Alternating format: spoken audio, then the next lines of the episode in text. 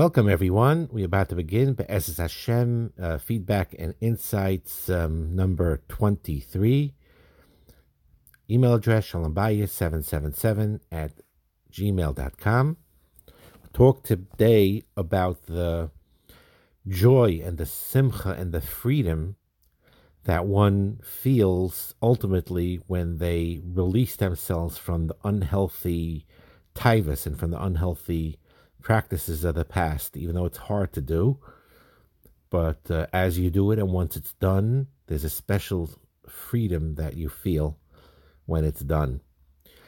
And um, first thing you need to know that whatever your sexual experiences took place pre-marriage or up to this point, whether you were actually physically with someone or whether it was masturbation, porn, things like that, or watching inappropriate things.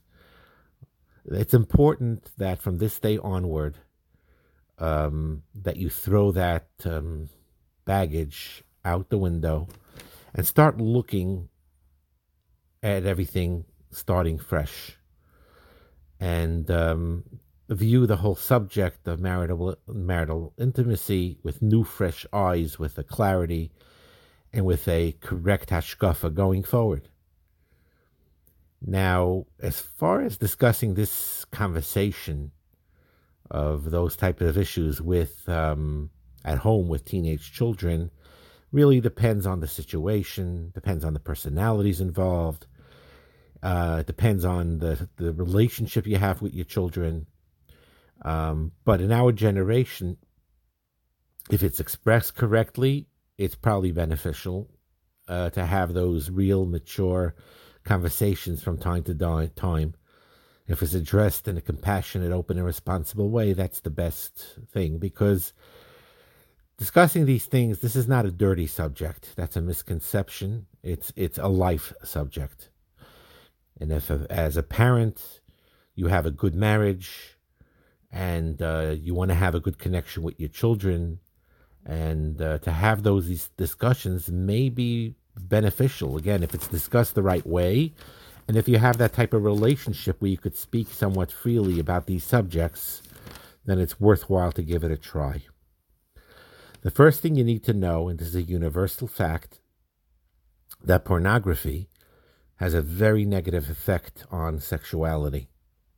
That's not just for teenagers who indulge in it but it applies to married adults and not just for men. People think it's just a men disease, you know, um, watching porn and escaping that way.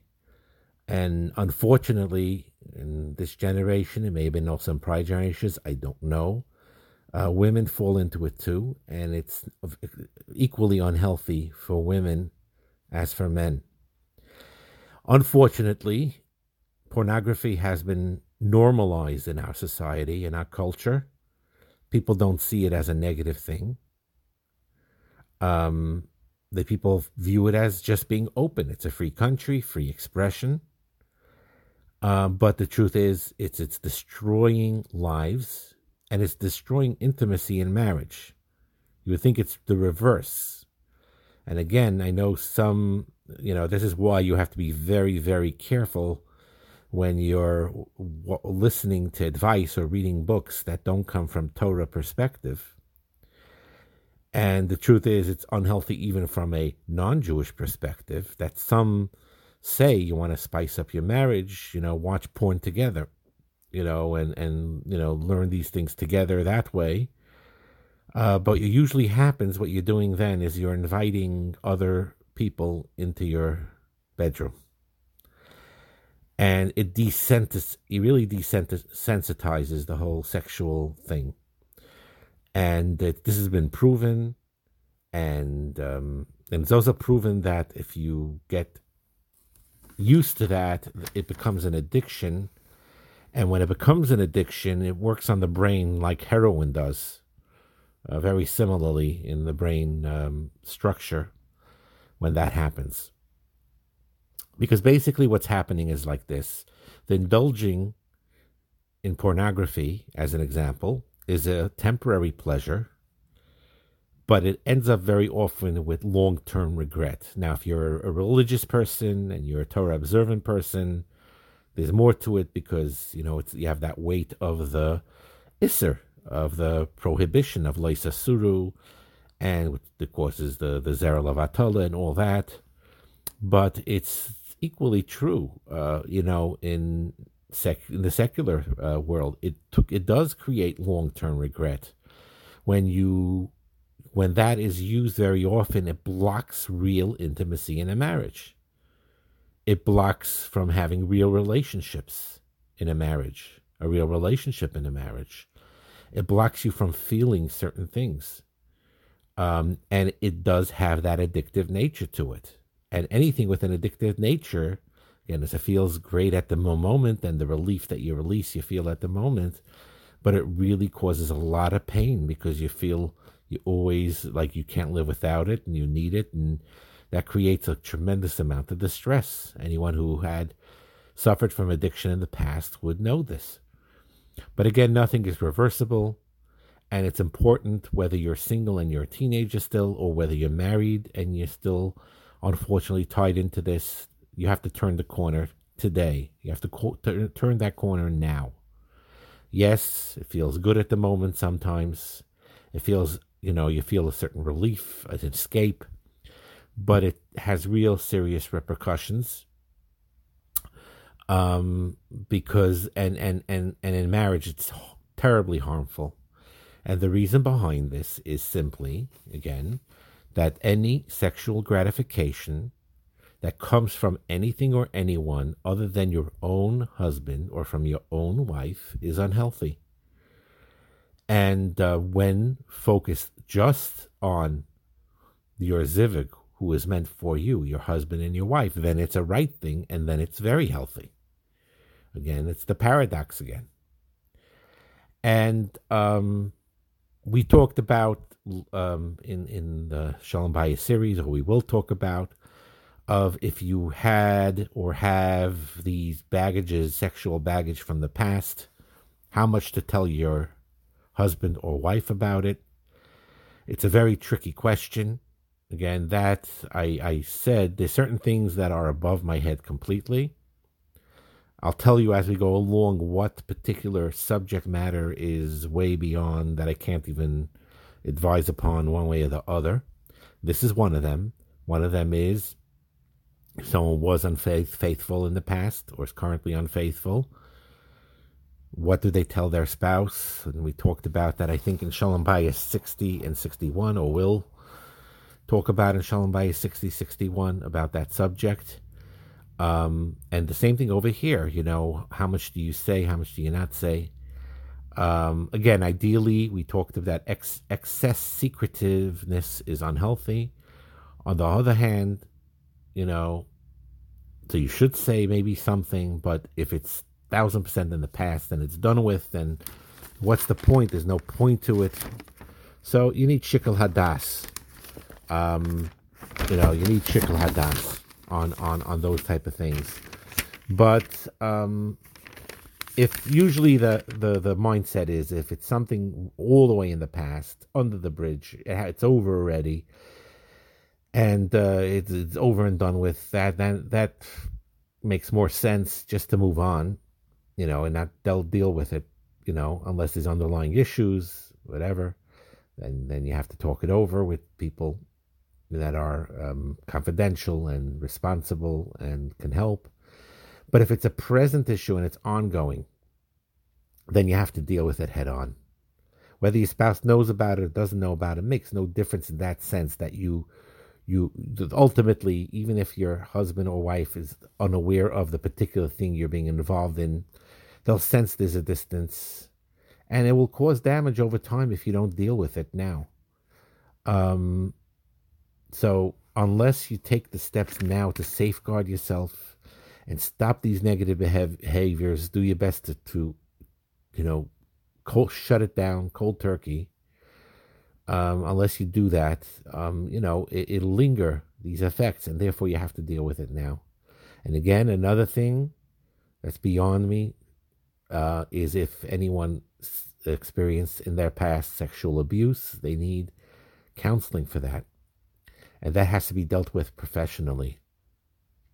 And um, and uh, that makes no difference whether the victim of that uh, sexual abuse is the husband or the wife.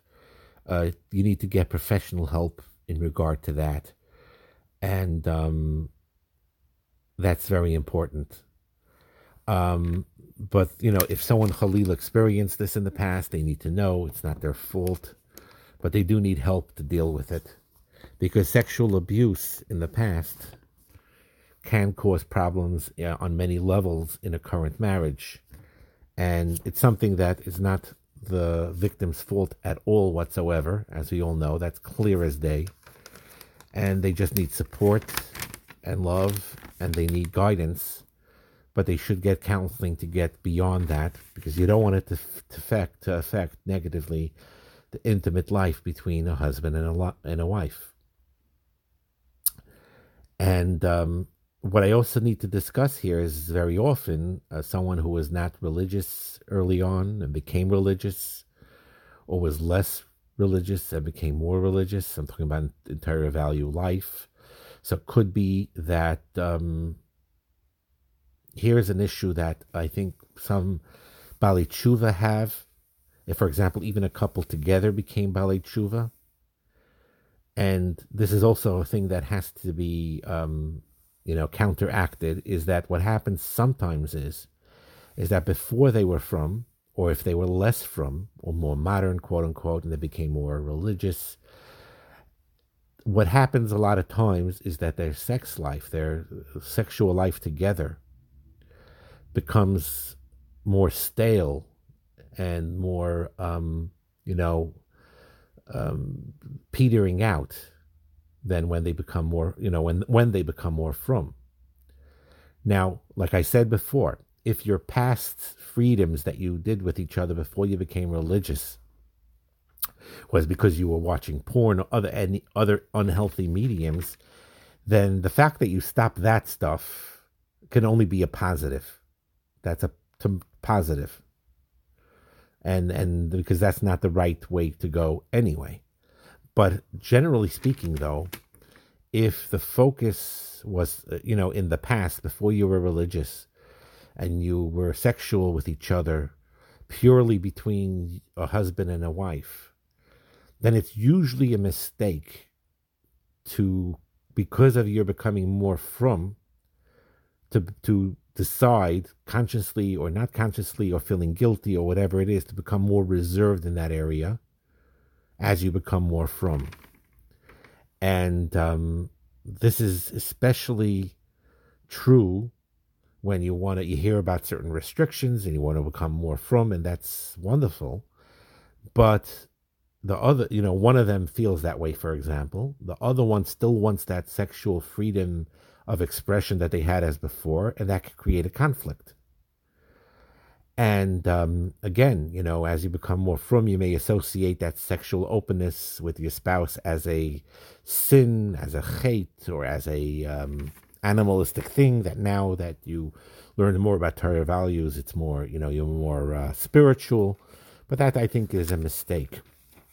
Um, it's very important not to have that mindset and to realize that the relationship physically between a husband and a wife is a very special thing.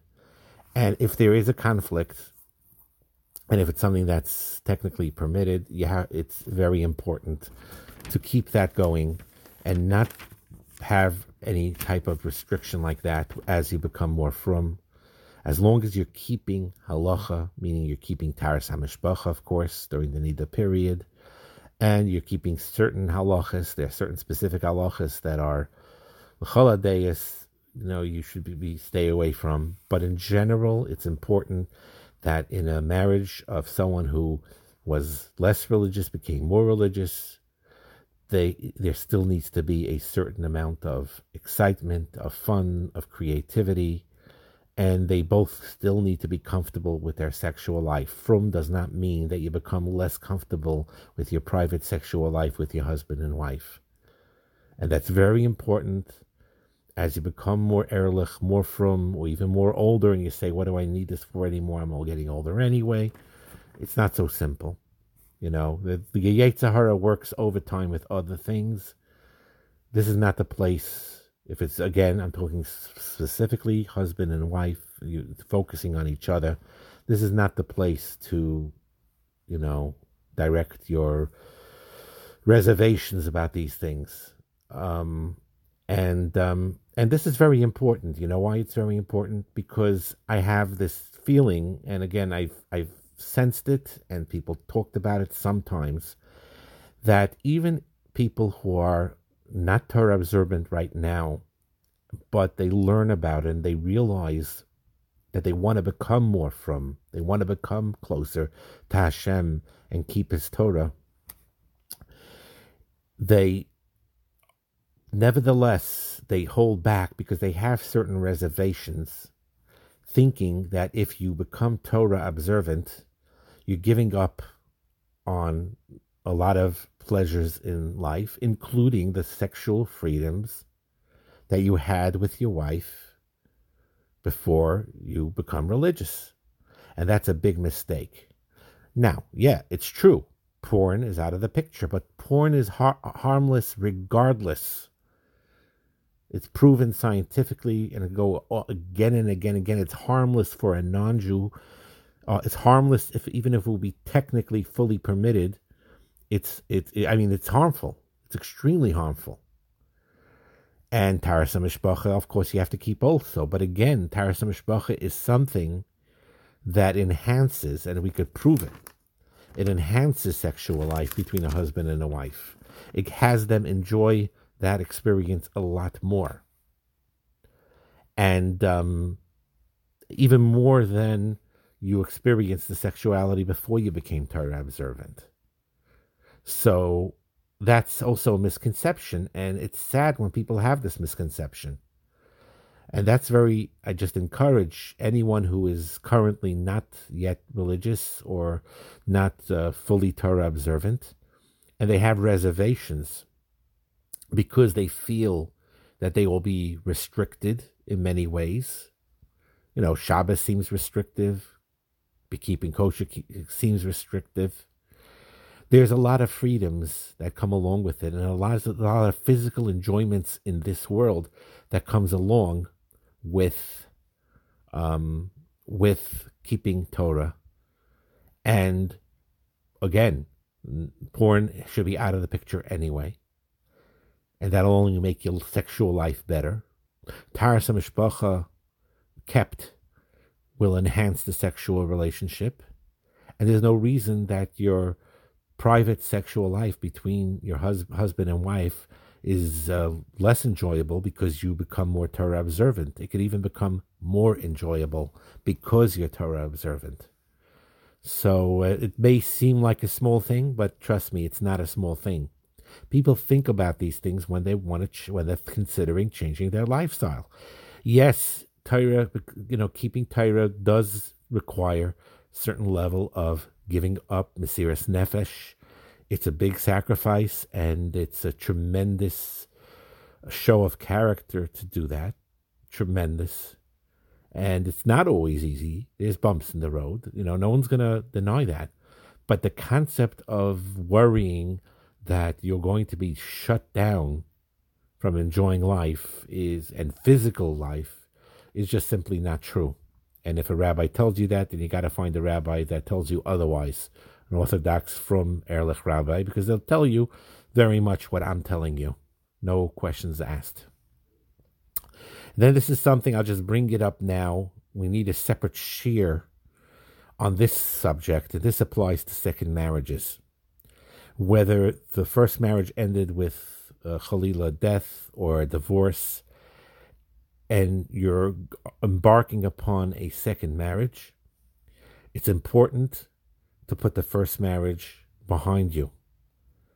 Uh, whether it's the sexual aspects of that first marriage, or whether uh, you know, uh, and and we're going to learn. I'm going to make sure I'm on it. Be'ezus Hashem it's extremely important that there should be no comparisons. You, in this sense, you need to move on and live in the present. You shut down any comparisons to prior marriages or to what your prior husband or wife was like. And the truth is, you would think that in divorce it's not an issue. It is an issue. You know, if you if someone really had a wonderful marriage and their spouse died, then it makes sense to say, you know, you're marrying a second time. You do comparison games. It could be unhealthy to the current relationship. While when you're divorced, you're divorced presumably because you did not the relationship did not work out. So what's the harm? But there is harm because even in divorce situations, there's nevertheless certain good qualities of various sorts that, despite the fact that the marriage didn't work out, that your first spouse had, that your second spouse may be lacking. And these comparison stuff in your head, whether it's in the sexual realm or in just general life realm, is extremely unhealthy. And that's not way, the way to build a relationship. And uh, again, I'm bringing it up now if there's any feedback, uh, you know, to talk about it, uh, that people who had experience with this, I'd be happy to hear about it. I am planning on doing more research about it. But that is very important when HaKadosh Baruch Hu arranges to give you the bracha of having a second marriage and to be zeichet to be together with somebody again um, in this life and the present. And that's what Hashem wants then it's very important to focus uniquely and only on your current husband and your current wife, period. And that's it. And um, not to dwell on the past, but appreciate the present. And that is the success. And that's what Hashem wants from you now you know, all these philosophical things of where I'm going to end up after 120 and which neshama I'm going to. You leave that up to God. That's God's issue. Hashem runs the world, and He prepared this for you. He wants this second marriage to be a tremendous matana for you, a healing for you, a gift for you, and the best way to to have this connection is that it's only you and only her. It's only you and it's only him. And that in this sense, you have to live in the present and not live in the past and appreciate this relationship intrinsically without any types of comparisons. And as Hashem, hopefully, we'll be able to talk about this as well. Take care.